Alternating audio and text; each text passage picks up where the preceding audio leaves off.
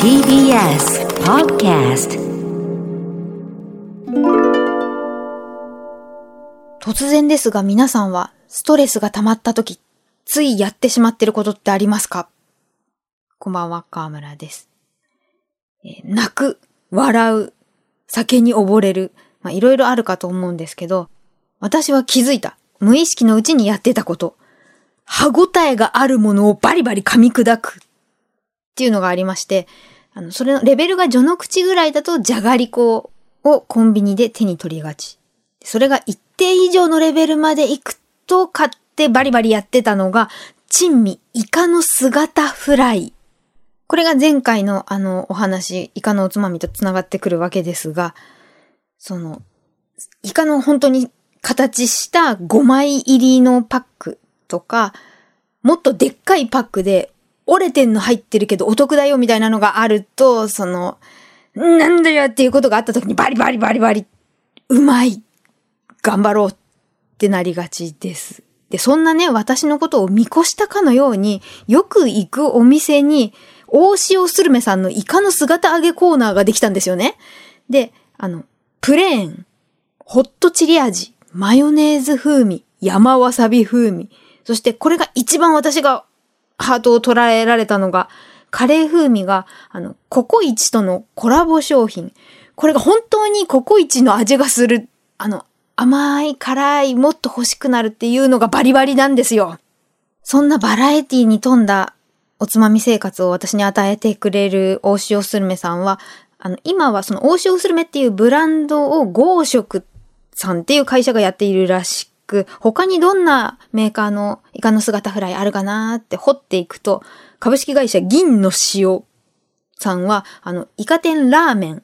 ベビースターみたいなのと入ったイカ天ラーメンっていうおつまみを作っている銀の塩さん。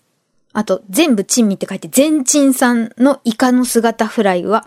プレーンマヨネーズ味、チリ味。この、大体普通のとマヨ系と辛い系をみんな出してるなっていう、これが基本なんでしょうかね。他、すぐる食品のイカ姿フライは、やっぱりプレーン、からしマヨと唐辛子みたいな味があって、そしてびっくりしたのがゴールド。これはミネラル豊富なアコウの甘塩を使用。歯に優しいキシリトールと小麦入が入りで、いつもよりワンランク上を行くイカさ、イカ姿フライだと言えなかった。あと、共同食品さんのは商品名辛いイカ、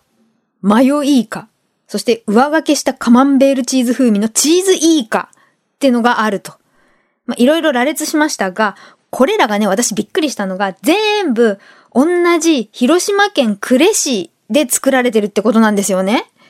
あの、呉市で、こう、パって、今ここに地図があるんですけど、全部今言ったところの工場が同じ画面に映ってるみたいな感じ。そこを掘っていったら、なんか、このイカの姿フライ産業の立役者に出会ってしまって、あの、自分カンブリア宮殿みたいになったんでちょっとお話しさせてください。まず、えーメディアサイト歴史会議によると、このイカ店を製造している会社が日本全国で11社あって、そのうち9社が広島。で5社が尾道にあって、残りの4社が呉にある、みたいなことだったんですけれども、呉市メインで見てったら、えー駄菓子日記、あと J ネット経営課題別に見る中小企業グッドカンパニー事例集によると、このイカの姿フライ業界を支えているのは、瀬戸鉄工さんではないか。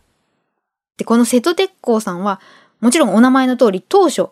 鉄工所としてスタートしたけれども、あの、自動車メーカーとか電気メーカーのプラスチック製品の加工事業を開始して、さらに需要が伸びていた、あの、駄菓子屋さんでよくある赤い蓋のポット容器の加工も受けようようになった。そのつながりで食品メーカーから要請があって、あの、鉄工所として培った機械加工の技術を活かしてイカの姿フライ自動製造機を開発。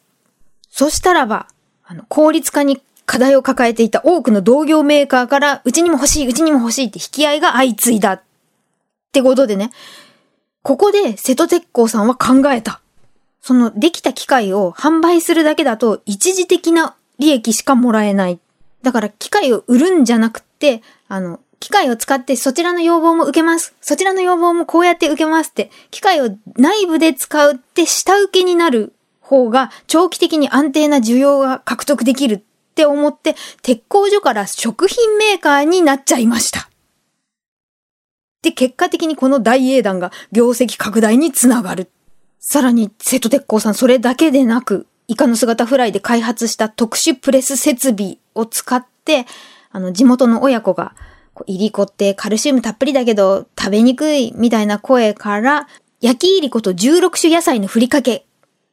を売ってたり、あと下関の食品メーカーから廃棄するしかないフグの骨、なんか使い道ないっすかねっていう相談に答えて、サクサク食べられるせんべいにしてみたり、フグの骨をね。で、瞬間高温、高圧製法っていうのを生み出して特許も取得してる。たー、なんも考えずにアホみたいに噛み砕いていたイカの姿フライに、こんな立派な影の立役者がいたとは。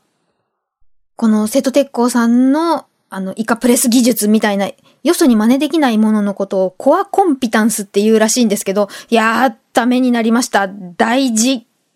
みたいなことを心に留めながら、これからもバリバリやっていきたいと思います。ではまた。